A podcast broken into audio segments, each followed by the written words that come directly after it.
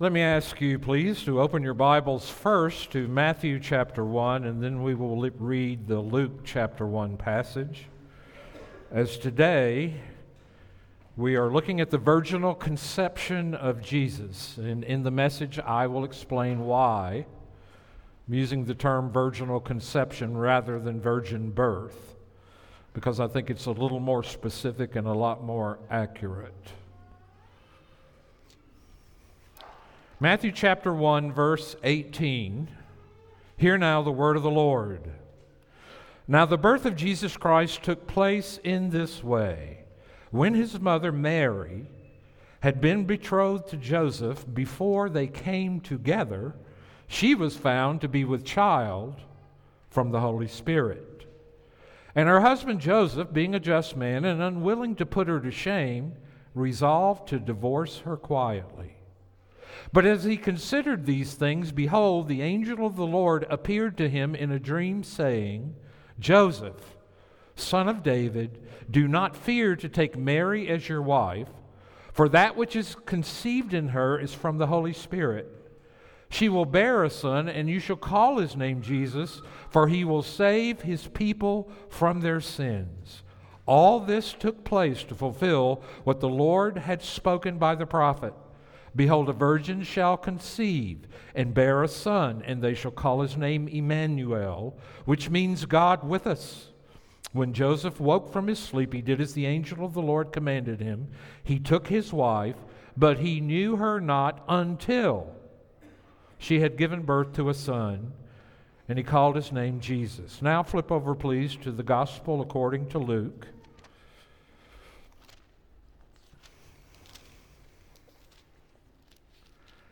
And again, reading from chapter 1, verse 26. In the sixth month, the angel Gabriel was sent from God to the city of Galilee named Nazareth, to a virgin betrothed to a man whose name was Joseph, of the house of David. And the virgin's name was Mary. And he came to her and said, Greetings, O favored one, the Lord is with you. But she was greatly troubled at the saying and tried to discern what sort of greeting this might be. And the angel said to her, Do not be afraid, Mary, for you have found favor with God. And behold, you will conceive in your womb and bear a son, and you shall call his name Jesus. He will be great and will be called the Son of the Most High. And the Lord God will give to him the throne of his father David and he will reign over the house of Jacob forever, and of his kingdom there will be no end. And Mary said to the angel, How will this be, since I'm a virgin? And the angel answered her, The Holy Spirit will come upon you, and the power of the Most High will overshadow you. Therefore, the child to be born will be called Holy, the Son of God. And behold, your relative Elizabeth, in her old age, has also conceived a son, and this is the sixth month with her who was called barren. For nothing will be impossible with God. And Mary said, Behold, I'm the servant of the Lord. Let it be to me according to your word. And the angel departed. Let us pray. Father, we do pray today that the words of my mouth and the meditations of our hearts would be acceptable in your sight, O Lord, our strength and our Redeemer. And so we pray that the Holy Spirit would now give us ears to hear what the Spirit is saying to the churches. And we pray this in Jesus' name. Amen. One of the things that strikes us right away about the virginal conception of Jesus is the supernatural power evident in it. In both accounts of the birth, the conception is brought about by the Holy Spirit. There is no participation of a human father. No man was involved at all in the virgin birth. But have you ever stopped for just one second and considered the far fetched claims of Christianity at Christmas time? During this particular holiday, Christians all over the world, millions and millions of them, pause to contemplate a first century Middle Eastern infant mothered by a teenage girl who had never been with a man, born dirt poor from a small, obscure hick town called Nazareth. The little boy, this underdog whose life allegedly surrounded by miracles such as a virgin birth, unexplainable healings, and resurrections, Christians say is the answer to all the world's problems. The hope of the universe rests on the belief of this seemingly far fetched tale, but it's actually true. Come on, really? Yes, it is truth. And so today, what I want us to focus our attention on is the virginal conception of Jesus. And to talk about it in a number of different ways, we will cover it from a number of angles. But first, let me get into the idea of the virginal conception of Jesus. We're immediately confronted by the uniqueness of Jesus' conception. And this appears to set him apart from the rest of us.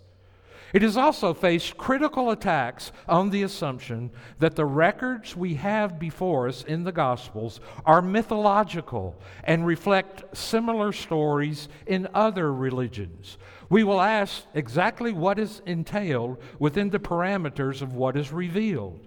Most skeptical assaults assume something different from the reality. It was extremely popular in the last century when modernism held its reign and its sway over our culture and where the Enlightenment categories of understanding things came into preeminence, that everyone began to doubt the reality of the supernatural. That is, if we can't see it, if we can't codify it, if we can't qualitatively anal- uh, do analysis on it, if we can't count it, if we can't line it up, if we can't understand it, it isn't real. It belongs to fairy tale land.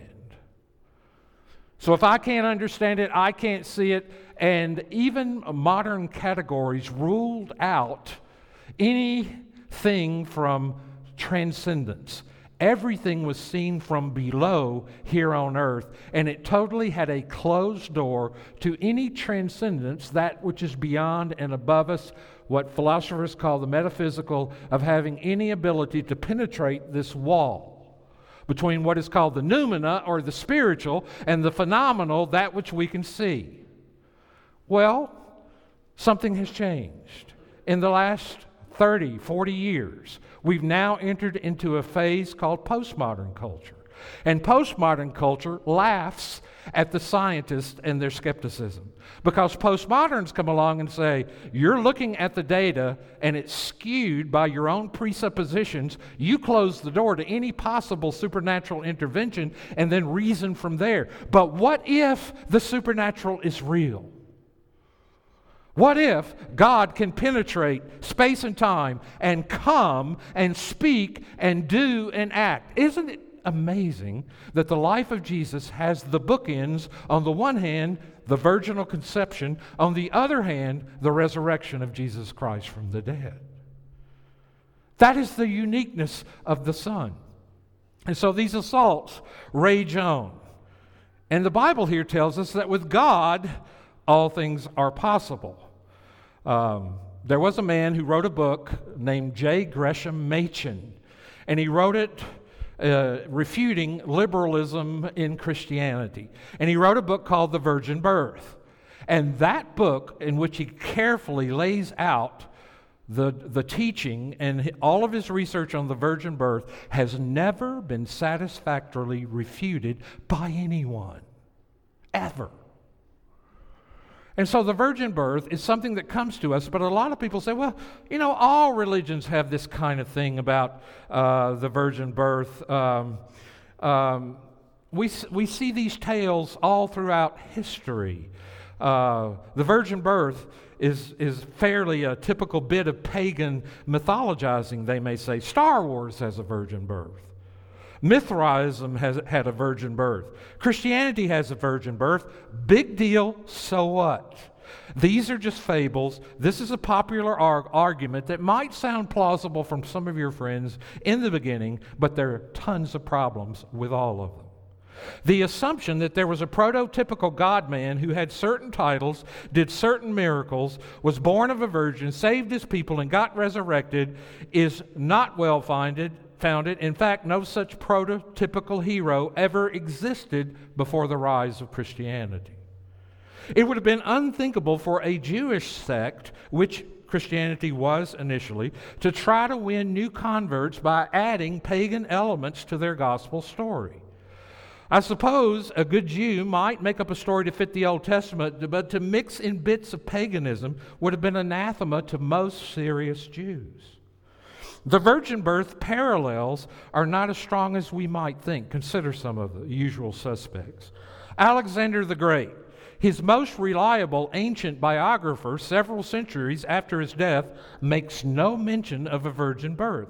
Besides, the story that began to circulate after the rise of Christianity is worth mentioning. It is about an unusual conception, but not a virgin birth. Alexander's parents were already married. Dionysus like so many of the pagan parallel, parallels, he was born when a god, in this case Zeus, disguised himself as a human and impregnated a human princess. This is not a virgin birth and not like the Holy Spirit's role at all that we read about in the Gospels. And then Mithra. Uh, he's a popular parallel. He was born of a rock, not a virgin. Moreover, the cult of Mithra in the Roman Empire dates to after the time of Christ, so any dependence is Mithraism on Christianity, not the other way around. And Buddha. His mother dreamed that Buddha entered her in the form of a white elephant. But the story doesn't appear until five centuries after his death, and she was already married. So you get the drift.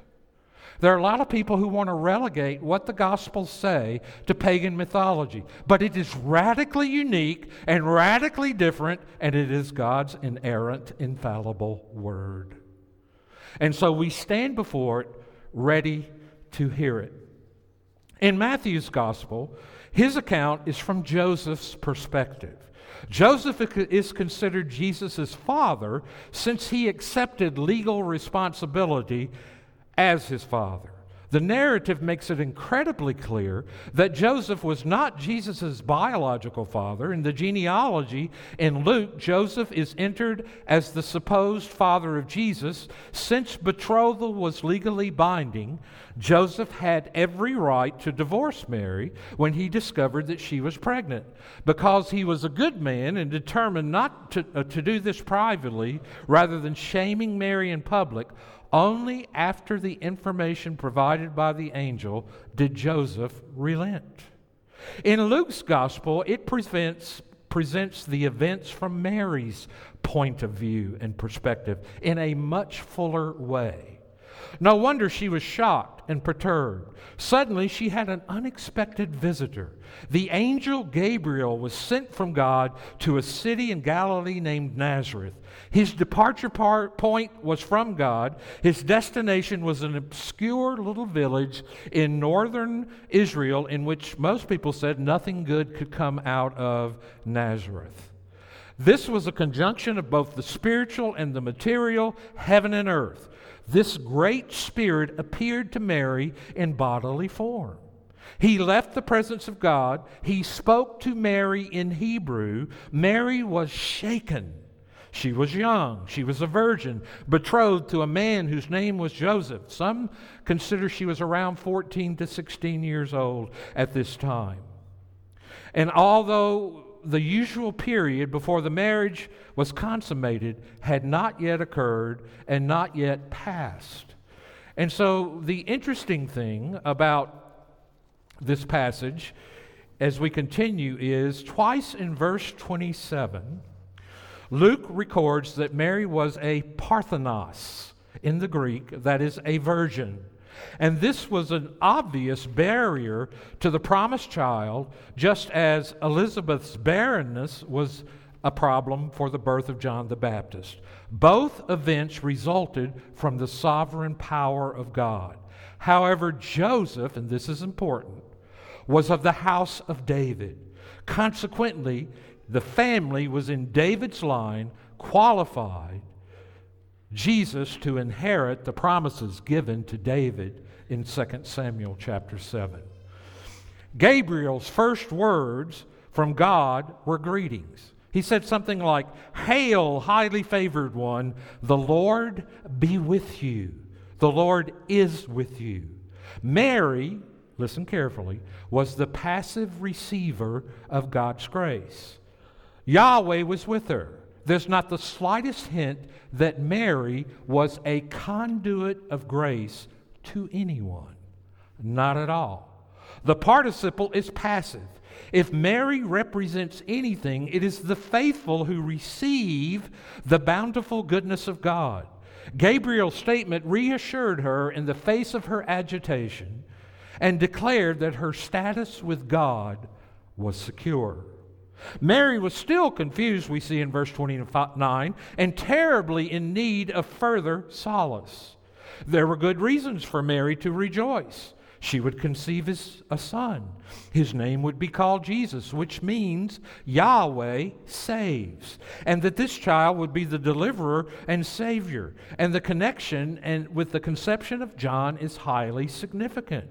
For he was to prepare the way for the Savior. Mary knew about this. She and Elizabeth were cousins, and she visited Elizabeth shortly after this event. The text tells us that Mary's child would be great. John was supposed to be great before the Lord, but his greatness would be surpassed by Jesus and all others. He will be great. He will be called the Son of the Most High. The lack of the definite article in the Greek indicates the quality of the term, demonstrating his uniqueness. The phrase most high is often used in the Old Testament to refer to God alone. In the background is Isaiah 9, 6 through 7, where the child born to deliver the covenant people is called the mighty God. Additionally, the Lord God will give him the throne of his father David. Jesus would inherit the promises of the Davidic covenant. Contrary to the Davidic kings, most of whom failed miserably to follow Yahweh, Jesus will reign over the house of Jacob forever, and of his kingdom there will be no end. Additionally, in view may be the Son of Man in Daniel 7, who is given a universal and unending kingdom. The point Luke makes in chapter 1, verse 27 about Joseph becomes very clear, and exceedingly clear. Since Joseph would become Jesus' legal father, not biological, but legal father, Jesus would, beyond dispute, be in the line of David, since in Israel, legal paternity decided the matter. Jesus' opponents never questioned his Davidic claims, and his relatives boasted of it. For Paul, the apostle, it would be a significant theme in his understanding of the Christ. As in Romans chapter 1, when he said, Christ who was descended from David according to the flesh. What a staggering announcement for a little 14 to 16 year old girl who was a virgin to take. Furthermore, her marriage was not yet consummated. We know that from the text. And the penalty for sexual infidelity by a betrothed woman was death. You know, when God does big things in redemptive history, all kinds of things like fireworks go off. And they were going off now. And if the identity of her son were not enough to astonish her, the fact itself was barely comprehensible for her. I have a lot of things in my life I can't comprehend. I don't understand how a brown cow can eat green grass and give us white milk.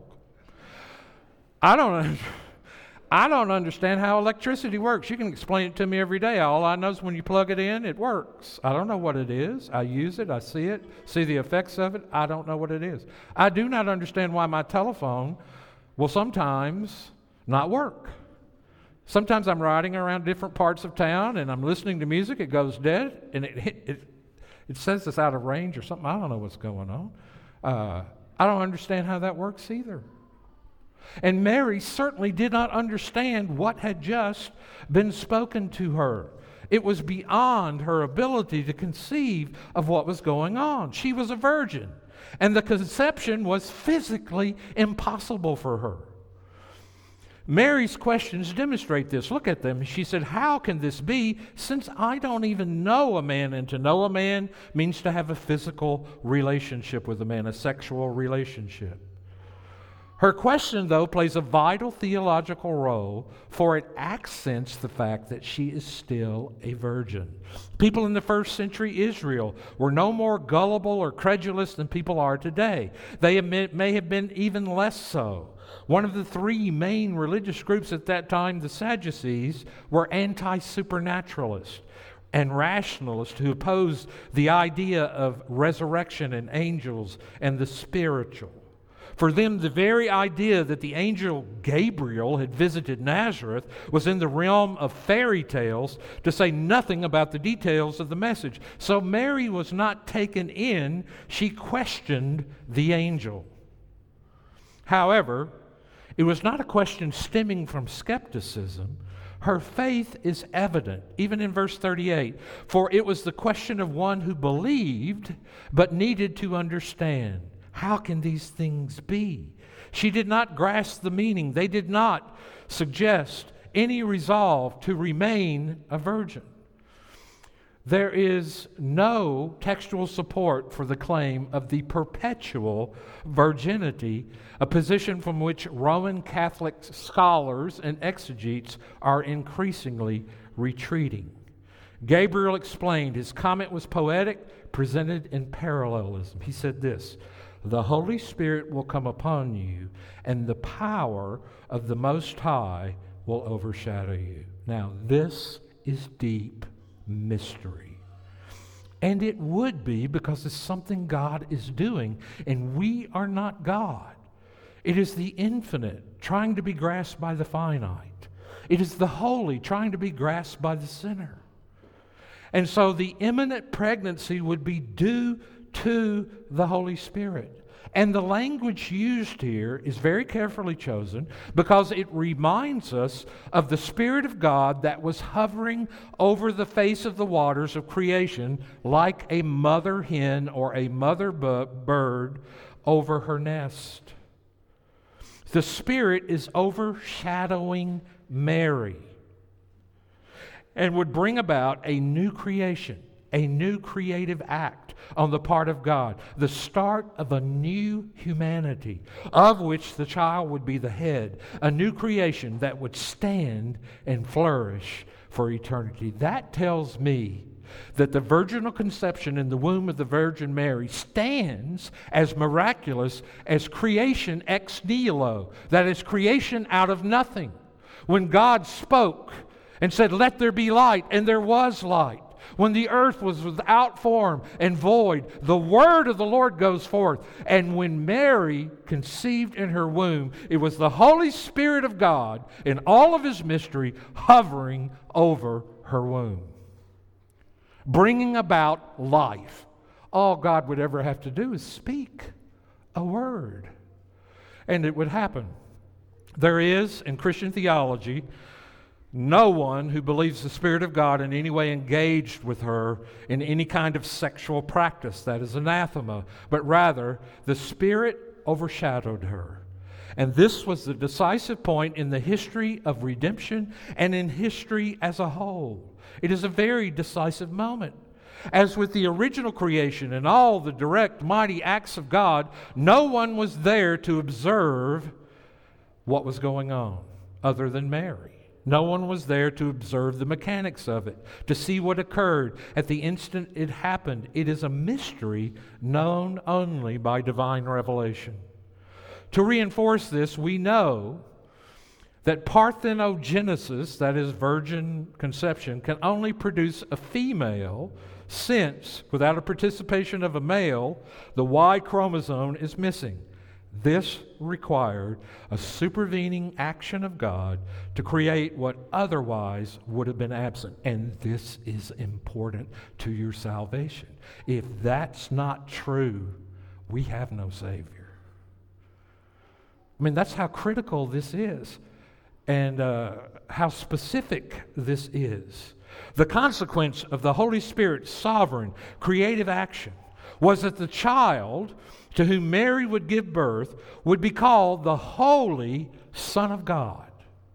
There are several possible word orders here in the original, but the stress falls on the last words, huios theou, that is, Son of God.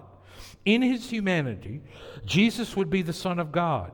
Israel had been called God's son. The Davidic king was the embodiment of sonship, and Israel was anticipating this to be developed by David's later greater son.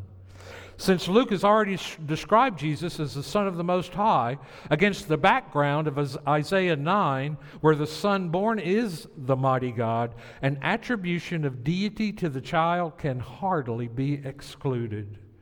The church has recognized throughout the ages in calling Mary Theotokos, God bearer. Overall, Jesus' divine sonship follows from the miraculous divine conception due to the work of the Spirit. It is this that would fit him for the throne of David. However, other descriptions of the child Jesus are present here. He was a child, he had a mother, he was human, he was holy. He was set apart for God and his call and his purposes. Entailed in separation from sin is what holiness means. In Matthew's account, Jesus is to save his people from their sins, and in order to do that, he must be free from the entanglements that sin would bring. So Gabriel goes out of his way to reassure Mary that this was to be her future. First, there was Elizabeth's remarkable pre- pregnancy. Both Zacharias and Elizabeth were advanced in years. Zacharias uh, affirmed this to the angel, calling himself a presbyton. he didn't say, I'm a Presbyterian, he just said, I'm an old man, which is, by the way, what presbyter means elder, older. And that's what he said. I'm an old man. And Elizabeth was barren a term of reproach for women. And when the child was eventually born, a great celebration was held. Yet, into this situation, the power of God flooded with overwhelming force. Gabriel's news was already foreshadowed. Second, the angel pointed to the invincible power of the Word of God. No word from God is powerless. He always accomplishes what he says he will do. And with the Spirit of God hovering over the waters, God said, Let there be light. There was light. He spoke, it was done. For Mary, what is in human terms a total impossibility to conceive a male child without the participation of a male could be affected by the Word of God in an instant, a microsecond. Luke points to the Spirit and the Word of God working together inseparably, separably, powerfully, effectively, and effortlessly. For Mary, this was to be an extreme difficulty. Her immediate future was problematic. Besides the obvious changes that come with pregnancy, there were the resulting social problems that she had to deal with, the comments, the gossip that would, reverberate for years. The re- resulting suspicions were raised against Jesus by some of his opponents. Yet Mary's reply was always one of faith. Let it be to me according to your word, echoing David's response concerning the promises regarding his dynasty. I almost said dynasty because I've been watching too much British television. Dynasty. Uh, maybe they're right. I don't know. I don't care really. Faith. Mary believed God's word, she submitted to it, and she followed it. Faith is a matter of denying oneself, it's a matter of taking up one's cross and following Jesus. Far from being a co redemptrix, Mary is a pattern of saving faith. The whole scene portrays the relationship between the regenerating work of Spirit and the consequent response of faith. Additionally, a virginal conception stands at the start of the Gospels with the resurrection as the climax, like bookends framing the whole, pointing to the mighty acts of God, constituting and establishing the drama of salvation. Now, is this conception mentioned anywhere else in the rest of the New Testament? Well, in Mark's gospel, he describes Jesus as the son of Mary, not the son of Joseph, which would be unusual. Paul does so in Galatians chapter 4, where he speaks of the birth of Jesus. When the time had fully come, Jesus was born of a woman. But what is the significance of the virginal conception? Why does it matter, and why does it matter so much? There are several factors, and depending on how bored you look, I will do. I will do them all. no, you don't look bored. But I know this is heavy, but by golly, we need to learn stuff like this. We need to know stuff like this. We don't need to walk around empty headed regarding the virginal conception. Jesus was born, no doubt, of the Virgin Mary in the way birth happens in anyone else. He gestated in the womb, he grew to the point of nine months, she had labor and delivered him like every other baby in the universe.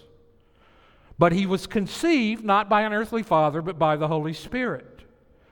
There are a normal gestation and birth, but also dimensions beyond our knowledge and act of God as creator. Biological explanations only produce biological results. The virginal conception comes in the context of the incarnation and is seen to be in connection with the resurrection. Both events enclose the events recorded in the gospel pointing to the sovereign, creative power of God.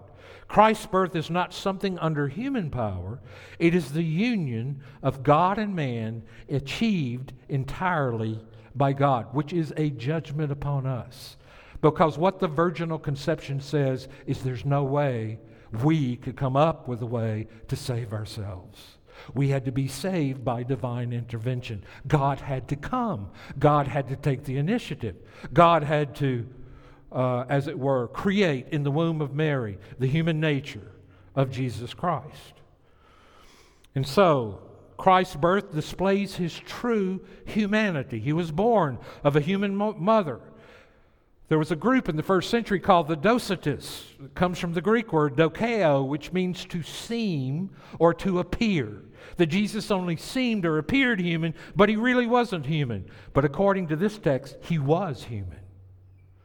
It indicates the human capacity is disqualified and that salvation is from the Lord. The initiative belongs to God. She is a picture and pattern of God's grace in regeneration and faith. And the virginal conception is a new creation, a renovation of the old. As the original creation and the resurrection, we understand by the Holy Spirit in faith, not by a process of human logic and argumentation, even though it can be logically defended. The virginal conception teaches us at a certain moment in time, the Word, the second person of the Trinity, becomes flesh incarnate. So, the human nature he assumes at the virginal conception, he assumes into his person. Jesus is one person with two natures, human and divine. But he's one person, not two people. And of course, all this happens at one and the same time according to the accounts of the incarnation. There is no time lapse between the generation of the human body in the womb of the Virgin by the Holy Spirit, the creation and attachment and integration of the soul to the body, and the assumption of personalization of this complete human nature, body and soul composite, by the Word of God. All these events take place simultaneously at the virginal conception. If there were any delay between these different moments, the virginal conception and incarnation, the result would suggest something other than an orthodox account of the incarnation.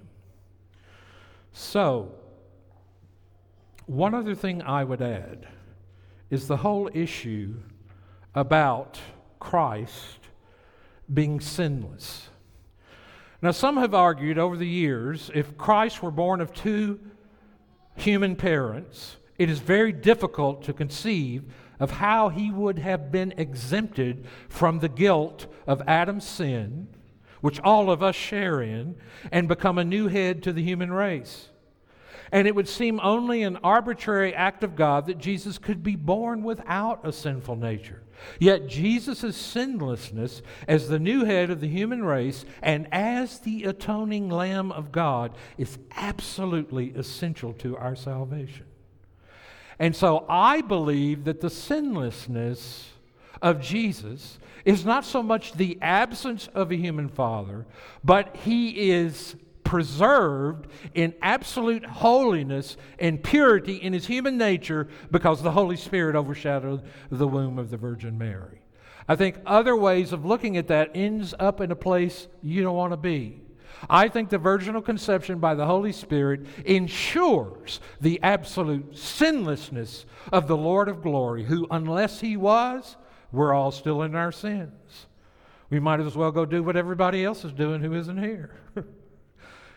but he is the Son of God, he is the one who is able to save. The birth of Christ, in which the initiative and power are all of God, is an apt picture of God's saving grace in general, of which it is a part. It teaches us that salvation is always by God's act and never by our human effort. The birth of Jesus, like our new birth, which is also by the Holy Spirit, is a new creation. Is the virgin birth necessary? Is belief in the virgin birth necessary? Is it possible to be saved without believing it? Well, we all know that saved people aren't perfect people. But to reject the virgin birth or the virginal conception is to reject God's word, and disobedience is always serious. Further, disbelief in the virgin birth may lead to compromise in other areas of doctrine to which it is vitally connected. And so, in closing, I, I laughed at myself this week. I laugh at myself a lot, but I laughed at myself really hard this week because I set out to study this aggressively. I probably read up to 400 pages of material written on this particular topic, and I read it a lot. And then I said, Well, I wonder what the Westminster Confession of Faith says about this. I've had this happen to me a thousand times. I will work myself to the bone, open up the confession, and it says it better than I ever could. And I go, Why don't you just start with the Westminster?